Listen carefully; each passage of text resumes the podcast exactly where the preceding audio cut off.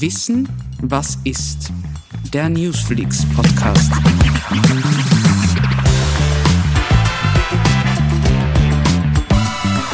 Die Themen der Woche erklärt von Expertinnen und Experten. Herzlich willkommen beim Podcast von Newsflix. Mein Name ist Christian Jusser und mein heutiger Gast ist Peter Haig, sowas wie der Umfrageguru des Landes. Also ihn vorzustellen ist wie Uhren in die Schweiz zu tragen. Er ist promovierter Politologe, geprüfter Markt- und Meinungsforscher, Miteigentümer des Instituts Unique Research, Lehrbeauftragter an Unis und FHs, Politanalytiker auf ATV und der Mann hinter den Umfragen von äh, Heute und Profil. Herzlich willkommen. Schönen guten Tag an uns. Habe ich in der Vorstellung irgendwas vergessen? Nein, alles gut. Ähm, viele Kinder wollen äh, Pilot, Astronaut werden. Äh, war es bei Ihnen so, dass Sie immer irgendetwas mit Umfragen machen wollten? Naja, als Kind nicht, weil als Kind wusste ich nicht, dass es das gibt. Aber ich, der Gedanke ist bei mir tatsächlich schon recht früh bekommen. Ähm, und zwar deshalb, weil ich aus einem politischen Haushalt komme und ähm, also mein Vater war Betriebsrat und das war ein, hochpolitischer Haushalt. Und äh, ich habe sehr früh begonnen, mich für Politik zu interessieren und dann habe ich begonnen, mit 16, 17 das Profil zu lesen. Da hat es noch zwei, drei andere in der Schule gegeben, die haben gesagt, das musst lesen, wenn du dich für Politik interessierst. Und da kamen dann so Namen plötzlich vor wie Peter Ulram, Fritz Blasser, Wolfgang Bachmeier, immer Palme. Und dann habe ich gesehen, was die machen. Und dann habe ich diese Umfragen gesehen und dann habe ich gedacht, na, das wäre interessant. Und dann hat sich das so entwickelt. Und Sie machen das jetzt seit äh, ungefähr 25 Jahren. Ja, das erschreckt mich immer wieder, ja, aber ja. Warum? Was, was, was das ist mich erschreckt. erschreckt Sie, sondern warum, äh, warum Umfragen über die ganze Zeit? Ist das ein, ein Beruf, den man ein Leben lang ausfüllt und dann sich erfüllt fühlt davon? Ist ein cooler es, Beruf? Es ist ein Beruf, wo die Erfahrung und dementsprechend das Alter etwas zählt.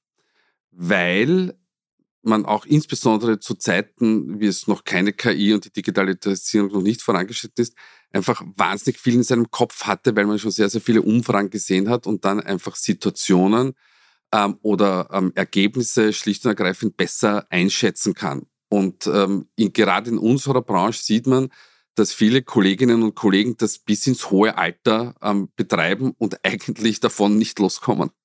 Aber was tut ein Meinungsforscher den ganzen Tag? Also sitzt der so vor Excel-Sheets wie die SPÖ oder wie schaut so ein Tagesablauf aus? Ähm, wir sitzen vor ein bisschen differenziertere Excel-Sheets als so manche Parteien. Dann machen wir es einfach. Ähm, es kommt ein Kunde zu uns und er sagt, er hat möglicherweise vermeintlichermaßen irgendwo ein Problem oder er möchte ein, ein spezielles Wissen erwerben über seine Zielgruppe. Das können, kann die österreichische Gesamtbevölkerung sein, das können Kunden sein, das können Mitarbeiterinnen und Mitarbeiter sein, je nachdem. Dann bespricht man mit dem Kunden, was er denn eigentlich wissen möchte. Dann macht man einen Fragebogen. Also die erste Tätigkeit ist schon, einen Fragebogen zu konzipieren. Dann spielt man ein bisschen Ping-Pong.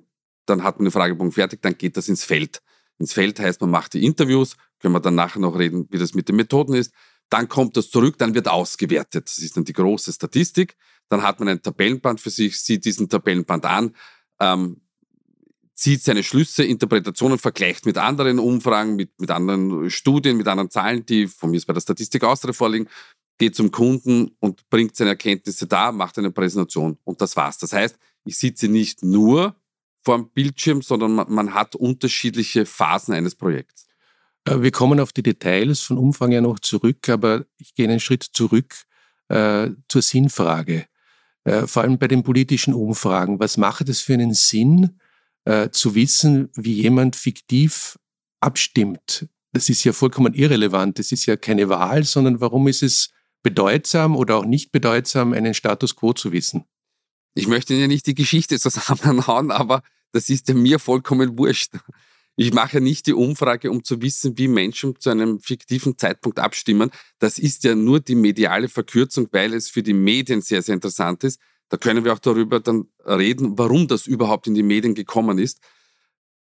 Wenn wir bei einem politischen Kunden sind, und das ist jetzt mal nicht ein Medium, sondern eine Partei, eine Interessensvertretung, eine Verwaltungsbehörde von mir dann versuchen wir Themen in der Wahlbevölkerung zu erheben. Also das heißt, ähm, die SPÖ kommt zu uns und sagt, äh, es gibt demnächst einen Wahlkampf und dann ähm, versuchen wir erstens Themen zu finden, die für sowohl die sozialdemokratische Wählerschaft als auch für SPÖ-affine Wählergruppen, also die für die SPÖ wählbar sind, aber die die SPÖ noch nicht wählen, einfach die Themen zu eruieren. Und dann sagen wir, in diese Richtung könnte gehen, dieses Thema kommt gut an oder dieses Thema kommt weniger gut an. Nehmen wir zum Beispiel ein klassisches Beispiel, ähm, haben wir nicht gemacht natürlich, Kinderarmut, das Andreas Babler ähm, äh, propagiert. Wenn Sie das abfragen, kommt das wahnsinnig gut an bei den Menschen, ähm, insbesondere bei SPÖ-Wählergruppen, aber auch bei freiheitlichen Wählern.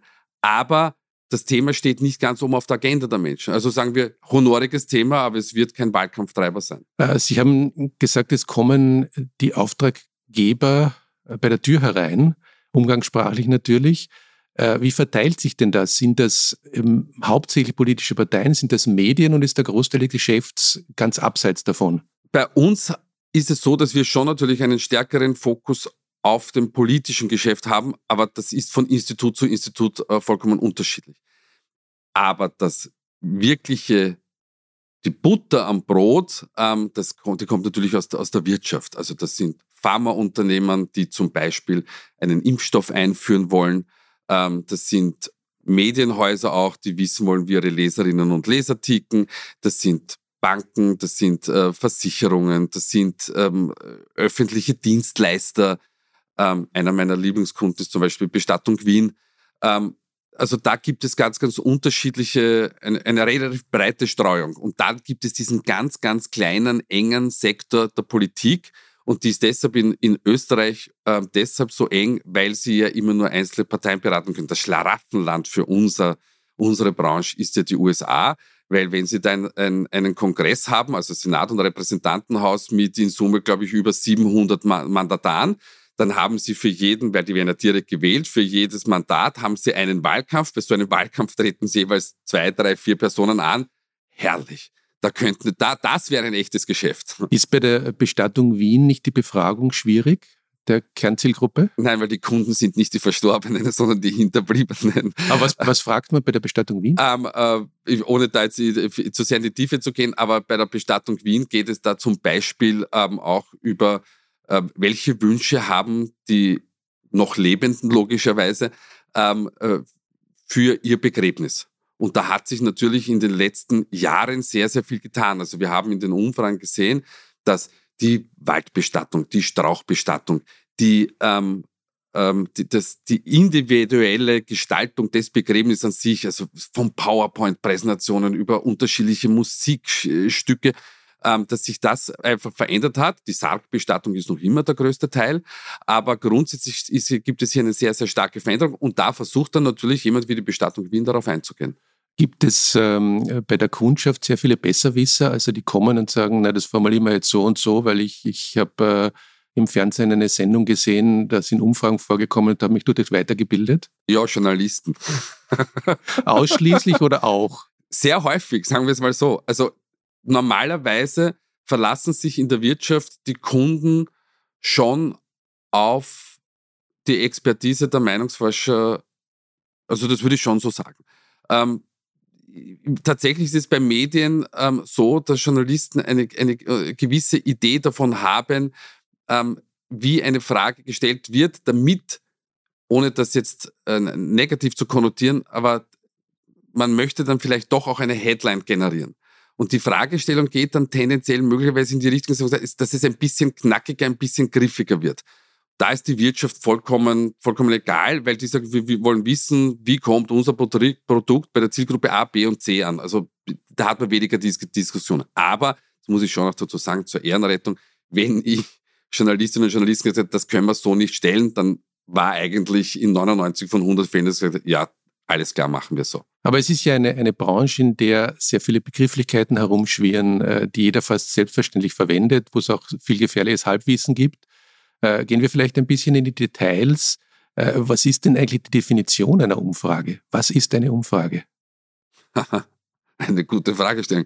Eine Umfrage ist eine Erhebung oder eine Befragung einer Zielgruppe zu einem bestimmten Thema. Was kostet sowas?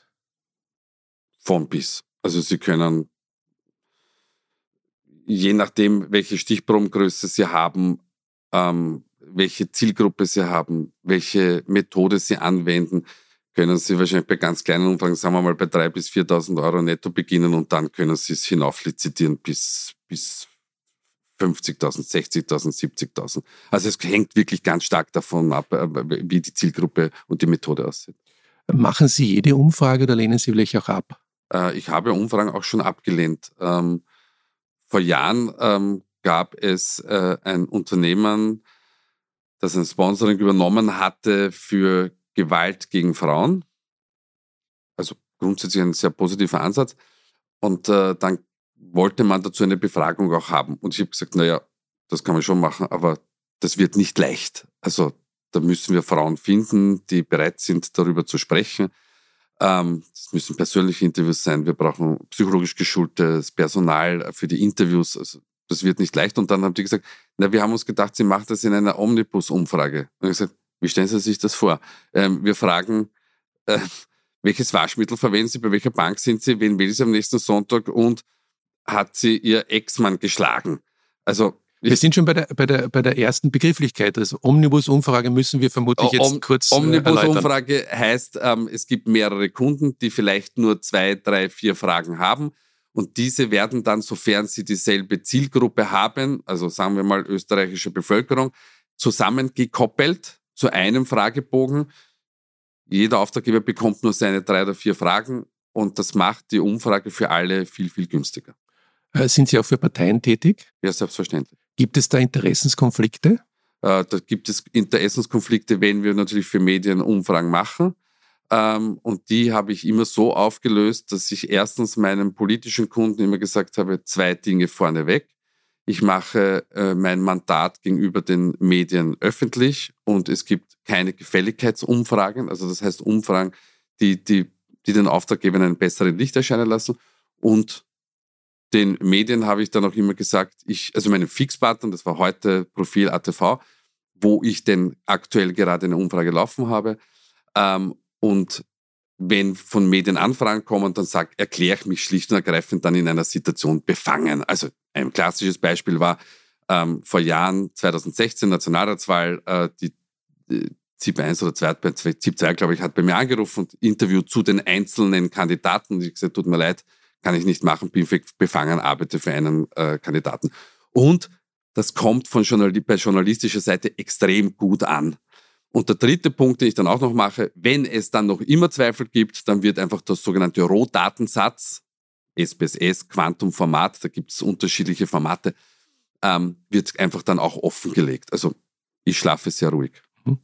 Ähm, wenn jetzt ähm, einmal Einigkeit mit dem Kunden oder Kundin herrscht, was gefragt wird, was passiert dann als nächstes? Gibt es dann so einen, ein Umfragedesign? Gibt es dann einen geregelten Ablauf? Wie darf man sich das vorstellen? Na, bevor wir den Fragebogen fertig haben, passiert das alles. Also wir legen fest, wen willst du befragen? Ähm, was ist das große Thema an sich? Ohne jetzt den Fragebogen noch kurz zu streifen. Mit welcher Methode befragen wir eben die besagte Zielgruppe? Welche Samplegröße äh, gibt es? Also 500 Befragte, 1000 Befragte, 2000 Befragte? In welchem Zeitraum soll das erfolgen? Und ähm, was für ein Budget hast du zur Verfügung, damit man hier zusammenkommt. Wenn das alles feststeht, dann mache ich erst einen Fragebogen. Warum? Weil der Fragebogen ist das geistige Eigentum des Meinungsforschers.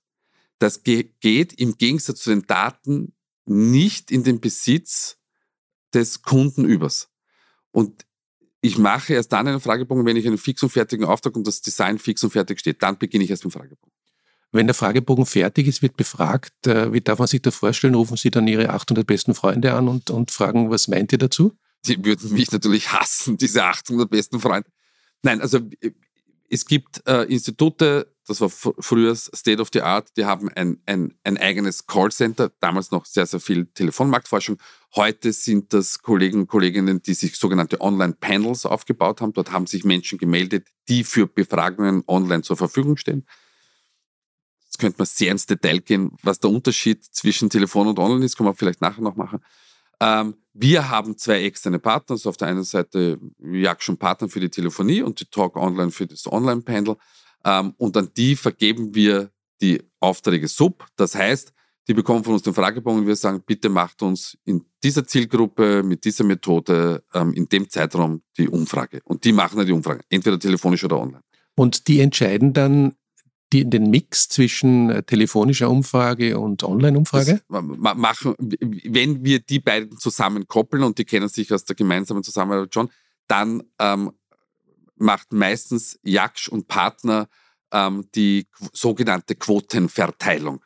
Die haben wir aber vor einigen Jahren, übrigens damals noch quasi gemeinsam mit, mit, mit heute, ähm, oder heute war der, der Anlassgeber damals bei der Bundespräsidentenwahl, ähm, haben wir uns das damals angesehen, wie man einen Mix machen könnte. Und da haben wir gemeinsam daran gearbeitet, wie dieser Mix aussehen könnte. Der wird jetzt immer wieder adaptiert. Also wir haben einmal eine gemeinsame Festlegung gemacht und seitdem macht das ja schon. Warum macht man nicht nur Telefon beziehungsweise nicht nur online? Kann man auch machen. Beide, beide Methoden haben ihre Stärken, beide Methoden haben ihre Schwächen. Ähm, äh, mit der Telefonie, insbesondere mit der Festnetztelefonie, weil es gibt natürlich auch die, die Mobiltelefonie, ähm, erreichen sie schlicht und ergreifend die Generation 70 plus deutlich besser als online. Ähm, bei online erreichen sie tendenziell jüngere Menschen ähm, etwas besser. Online nimmt natürlich immer stärker zu, aber jetzt gehen wir doch ins Detail. Was ist der Unterschied zwischen Telefonie und online? Repräsentative Stichprobe heißt, jedes Teilchen der Grundgesamtheit, also alle 6,4 Millionen Wähler und Wählerinnen zum Beispiel, müssen die theoretische Möglichkeit haben, an der Stichprobe teilzunehmen. Bei der Telefonie geht das, weil ich erwische jeden per, per, per Telefon. Auch wenn Sie eine Geheimnummer haben, wir haben Digit Dialing, also das ist computerrandomisierte Telefonnummernentwicklung, wir erreichen jeden. Bei Online ist das eigentlich nicht möglich, weil bei Online melden sich Menschen proaktiv für die Befragung. Und die sind dann in einem sogenannten Online-Panel drin, da sind dann 30, 40, 50.000 Menschen drin. Und dort versucht man dann Repräsentativität abzubilden. Aber streng genommen entspricht es nicht dem klassischen Gedanken der Repräsentativität. Aber was macht eine Umfrage dann seriös? Genau das, was ich Ihnen jetzt äh, gesagt habe, die Transparenz.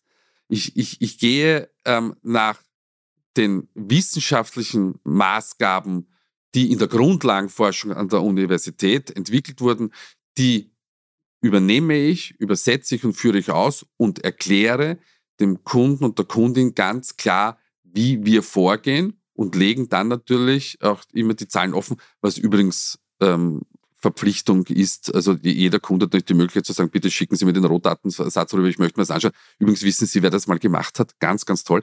Ich habe lange Jahre während der Pandemie für das BMBWF und Heinz Fassmann und sein Kabinett ähm, Umfragen gemacht, insbesondere ähm, unter Eltern von schulpflichtigen Kindern. Also Bildungsministerium. Bildungsministerium, genau. Ähm, da ging es darum, äh, schicken Sie die Kinder in die Schule, wie, wie sehen Sie die Maskenpflicht, sollen Lehrer Maske tragen, äh, wollen Sie Ihre Kinder impfen und so weiter und so fort. Also Planungsumfrage eigentlich. Und wir haben die erste Umfrage gemacht. Ich bekomme einen Anruf aus dem Kabinett und sage, bitte schick uns äh, den Rotdatensatz rüber, der Minister möchte ihn sich anschauen. Weil er es nicht geglaubt hat? Nicht, weil er es nicht geglaubt hat, er wollte ihn sich einfach ansehen und schauen, wie die Stichprobe zusammengesetzt ist und hat eine Überprüfung vorgenommen. Und dann habe ich den Anruf bekommen, alles gut. Was war das Thema? Schulbesuch? Oder? Schul das war damals der, der, der erste Lockdown und äh, die Bundesregierung ist davon, also klassisches Beispiel aus der Praxis. Die Bundesregierung ist davon ausgegangen, dass beim ersten Lockdown März 2020 50 bis 60 Prozent der Kinder in die Schule kommen werden. Mhm. Das Ministerium hat nicht gewusst, wird das so sein, wird das nicht so sein, hat uns ganz schnell übers Wochenende online, das haben wir sehr schnell sein müssen, ähm, haben wir die Elternschaft befragt, 600 nur. Und ich habe damals ans Ministerium zurückgemeldet, es werden wahrscheinlich plus minus 5 Prozent irgendwo im Einstellungsbereich kommen. So war es dann auch.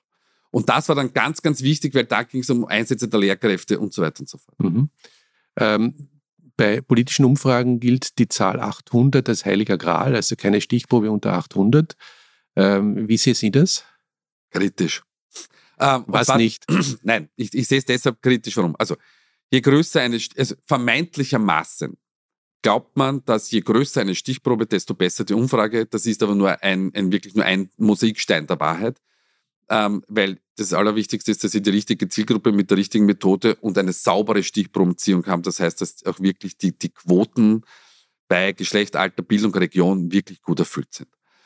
Wenn Sie jetzt eine 800-Stichprobe haben, dann haben Sie eine maximale Schwankungsbreite von plus minus 3,6 Prozent. Was heißt maximale Schwankungsbreite? Der reale Wert wird tatsächlich innerhalb einer Schwankungsbreite liegen. Wenn Sie 1000 Befragte machen, haben Sie 3,1 Prozent. Also es ist vollkommen, also diese, diese 0,4 Prozent oder 5 Prozent, mein Gott.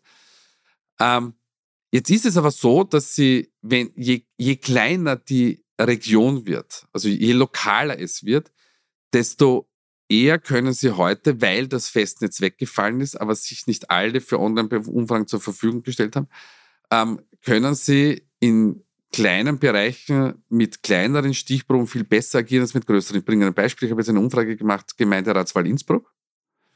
Und dort haben wir nur eine 500 und 600 Stichprobe gemacht, weil wir gesagt haben, da bringen wir auf dieser Basis eine sehr saubere Stichprobe zusammen. Ja, die Schwankungsbreite ist etwas größer, liegt dann bei 4,5. Aber wenn wir 800 machen, wissen wir nicht, ob die Stichprobe sauber wird. Und deswegen tendiere ich dann in diesem Fall zu einer kleinen Stichprobe. Das ergibt ja dann äh, sogenannte Rohdaten. Wir haben schon mehrfach jetzt darüber gesprochen. Äh, bedeutet was?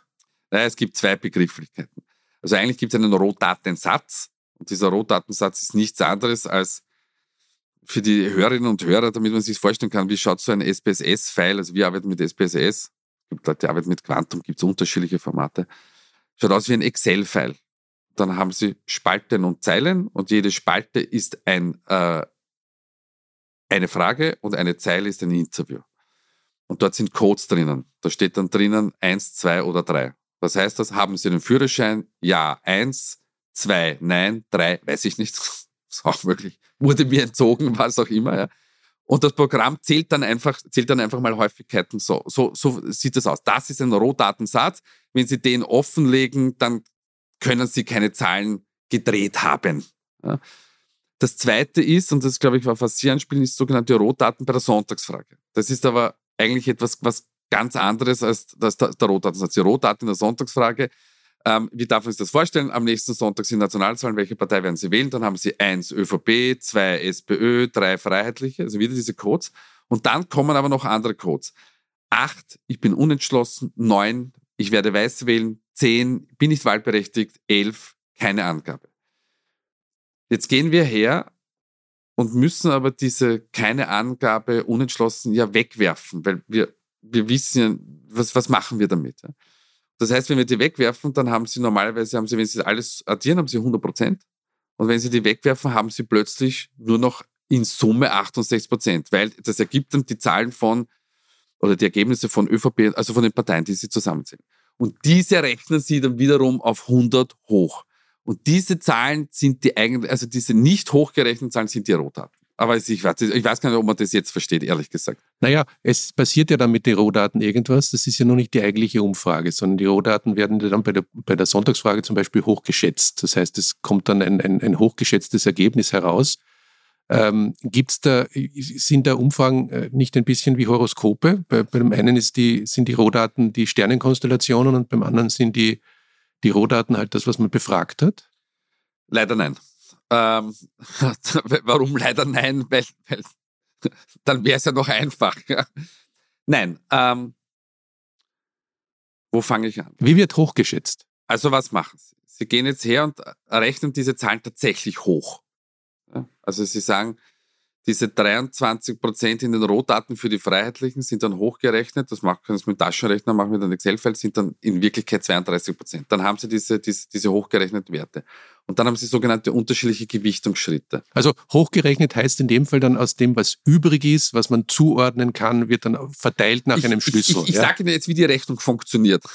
Da steht dann dort, 23, also dann steht dort 23 ähm, ähm, freiheitlich, ähm, 16 SPÖ, 16 ÖVP. So diese Werte zählen Sie zusammen mit den anderen Parteien auch noch. Dann kommt dort raus von mir aus 74 Prozent. Und dann gehen Sie her und sagen, Freiheitliche Partei 23 dividiert durch die Gesamtsumme 74 mal 100. Ja. Das ist jetzt hochgerechnet auf 100 Prozent.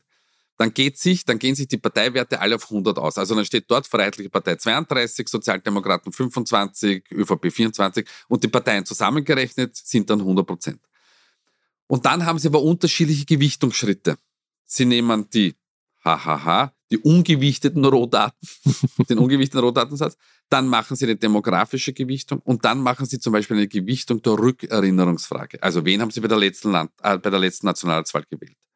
Und dann haben Sie noch unterschiedlichste Möglichkeiten. Ja? Und dann haben Sie eine Datenreihe an gewichteten, hochgerechneten Werten. Und dann schauen Sie sich einfach an, gibt es hier größere Ausschläge oder gibt es hier kleinere Ausschläge? Also, also da steht dann bei der SPÖ steht dann 24, 25, 24, 24, 23, 24, 25. Und in dieser Bandbreite machen sie Daumen, Daumen abschlecken, das sieht jetzt keiner, mhm. und machen Daumen, Daumen mal Pi. Bei den Freiheitlichen haben wir derzeit stehen 32, 33, 35, 30, 34, 32 zum Beispiel. Und dann kommt aber noch etwas hinzu, was die Sache für uns erschwert. Jetzt haben wir zum Beispiel vier Landtagswahlen gehabt. In Kärnten, Niederösterreich, Salzburg und Tirol. Und bei allen vier Landtagswahlen haben wir gesehen, dass bei unserer Einschätzung, bei den Kollegen und Kolleginnen auch, die ÖVP immer um zwei bis drei Punkte unterschätzt waren. Unterdeklariert, wie auch immer sie das sagen. Das war früher bei den Freiheitlichen so, ja? Das war früher bei den Freiheitlichen, jetzt haben wir es bei der ÖVP.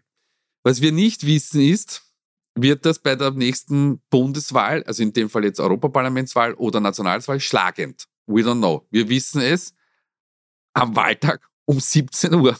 Dann kommen die Medien und sagen, ja bitte, aber da seid ihr daneben gelegen. Aber kommt da, kommt da ein, ein, menschlicher Faktor dann auch dazu, dass man zum Beispiel sich mit, mit anderen Meinungsforschern austauscht? Was habt ihr im Moment für Umfragen? Damit man auch ein bisschen eine Einschätzung dafür bekommt, ob diese Hochschätzung real ist? Das macht man zwar, aber ich bin davon hauptsächlich abgekommen und zwar aus einem ganz einfachen Grund, weil ich das eine oder andere Mal mich davon auch durchaus zumindest ein bisschen anleiten habe lassen und am Ende des Tages habe ich mir gedacht, ich hätte doch bei meinen Zahlen bleiben sollen. Das ist mir unter anderem bei der Wienwahl 2015 passiert. Legendär. Legendär, da war mein Abstand eigentlich bei meinen Zahlen, insbesondere am Wahltag, größer als die 4%, die wir dann ausgewiesen haben. Aber es ist auch ein sehr interessantes Beispiel. Was haben wir damals gesagt? Wir haben damals gesagt 38 zu 34. Und das ist ein wahnsinniger Satz daneben gelegen, weil es war 39 zu 31, sage ich, ja, aber statistisch gesehen ist das fast wurscht. Ja. Also sieht man wieder der, der Blick darauf an, weil wir können nicht exakt messen, sage ich gar nicht, dass die Medien das sagen, aber es bleibt in der medialen Perzeption, bleibt oft über, das ist das Ergebnis. Aber ist das überhaupt vermittelbar? Weil das passiert ja sehr häufig, dass man am Wahltag dann 0,3, 0,5 Prozent daneben liegt, sich wahnsinnig freut darüber, dass man so exakt getroffen hat und überall dann liest, naja, Wappel habt in Wirklichkeit eigentlich komplett daneben gelegen. Nein, also so, so, so stark ist da, also bei, bei sowas habe ich noch nie gehört von Medien. Nein, aber nehmen wir ein klassisches Beispiel her, äh, Kärnten, die letzte Landtagswahl in Kärnten. Ähm, wir haben eigentlich den Trend bei allen Parteien gut eingeschätzt, außer bei der ÖVP, schwere Unterschätzung. Wir wissen bis heute nicht warum. Ich habe der Universität Wien, Ensa Jedinastik, sein Kollege, der auch einen, glaube ich, im Standard einen Statistikblog hat, ähm, dem habe ich sogar den Datensatz im Nachhinein geschickt und habe gesagt, finden Sie einen Fehler? Ich finde keinen. Der hat gesagt, Datensatz ist vollkommen in Ordnung. Es ist so, wie es ist.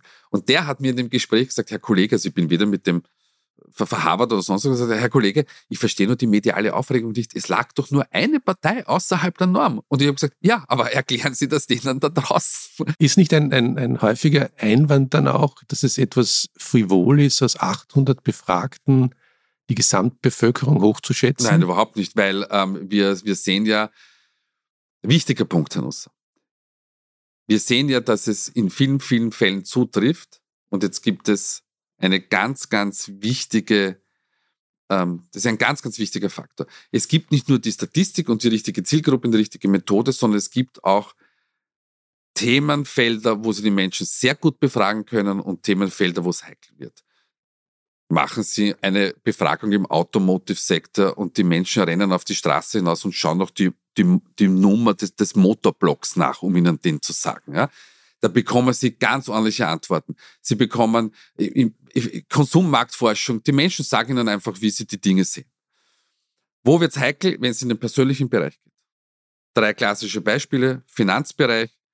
Machen Sie eine Freundesrunde am Abend, setzen Sie sich zusammen und sagen Sie, was verdient ihr? Und Sie werden alles erfahren mit, es reicht, es geht Sie aus, man kann davon leben, Sie erfahren nur keine exakte Zahl. Also die persönliche finanzielle Situation sehr heikel. Ähm, zweiter Bereich, Intimbereich, Körperpflege, Sexualität, was auch immer, ganz, ganz heikel. Da werden die, die Menschen sehr zurückhaltend. Bei den Sexualkontakten übertreiben die Männer immer sehr, sehr stark. Sie sagen, ja, na, Frage nicht. Ne? ähm, ich, ich habe mal einen eine Auftrag gehabt, hat es geheißen, bitte für einen Zahnimplantathersteller, wir würden gerne wissen, ähm, wie oft sich die Menschen am Tag die Zähne putzen. Und gesagt, das brauchen wir nicht fragen, weil die sagen uns dreimal am Tag. Es ist sozial erwünscht. Ja? Mhm.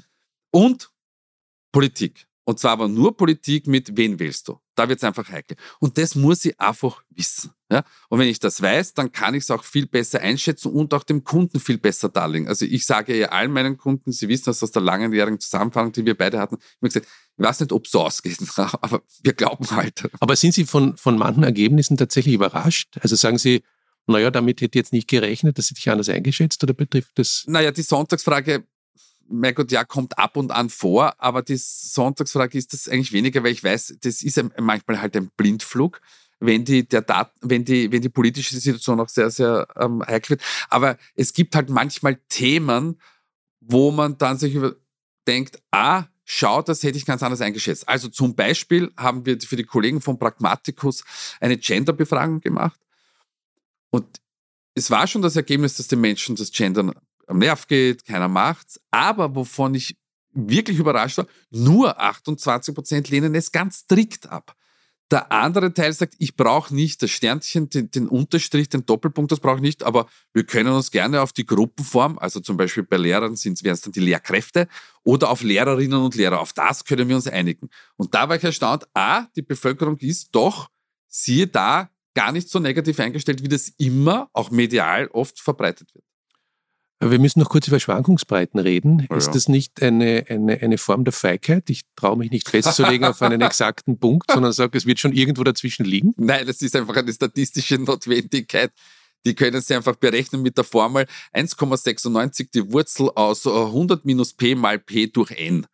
Das ist die Formel für die Schwankungsbreite. Äh, ist, ist Gendern das emotionalste Thema, das man abfragen kann? Nein, also gibt ganz, ganz verschiedene Themen. Verbote zum Beispiel war auch sehr lustig, haben wir auch abgetestet, Verbote. Und die, die, die, der Auftraggeber war auch wieder Pragmatikus, ist davon ausgegangen, dass die Menschen gegen Verbote sind. in Österreich. Die Menschen werden für viel mehr Verbote, das ist wirklich witzig, außer, und jetzt wird es ganz heikel, außer beim Thema Autofahren und Alkohol. Und die Kombination ist wirklich sehr, sehr heikel. Ich sage, na, beim Alkohol haben wir kein Thema, übrigens bei Cannabis auch nicht. Ähm, und, und Verbote beim Autofahren, also zum Beispiel Tempo, Tempo 100, na sicher auch nicht. Was ist die Konsequenz? Heißt dann, dass die, die Leute, wenn sie betrunken sind, schneller daheim sein wollen? Ich habe keine Ahnung, aber es ist wirklich, es war ein, ein sehr witziges Ergebnis auf jeden Fall. Ähm, also es gibt so, so Bereiche, die sind auch einerseits witzig und, und andererseits eben, eben hochemotional.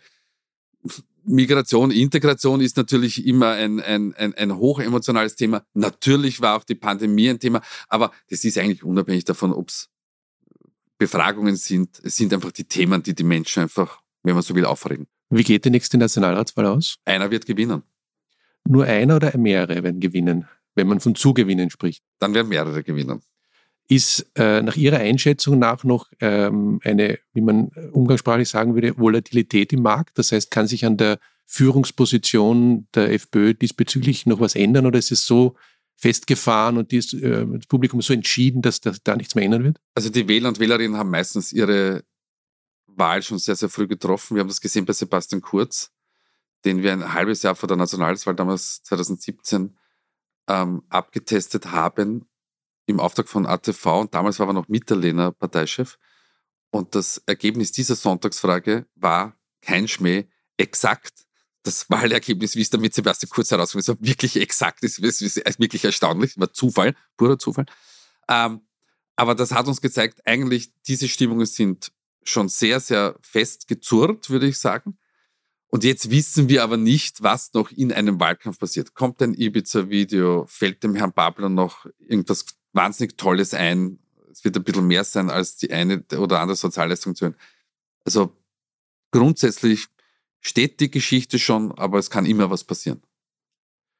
Dann mit diesem Ausblick darf ich mich, äh, Herr Eichbein, bedanken für das sehr lehrreiche Gespräch und bei Ihnen, liebe Hörerinnen und Hörer, äh, dass Sie so lange zugehört haben ähm, beim Newsflix-Podcast äh, Wissen, was ist. Dankeschön. Danke auch. Das war Wissen, was ist, der Newsflix-Podcast. Alle Podcasts gibt es zum Nachhören und Nachlesen gesammelt auf newsflix.at.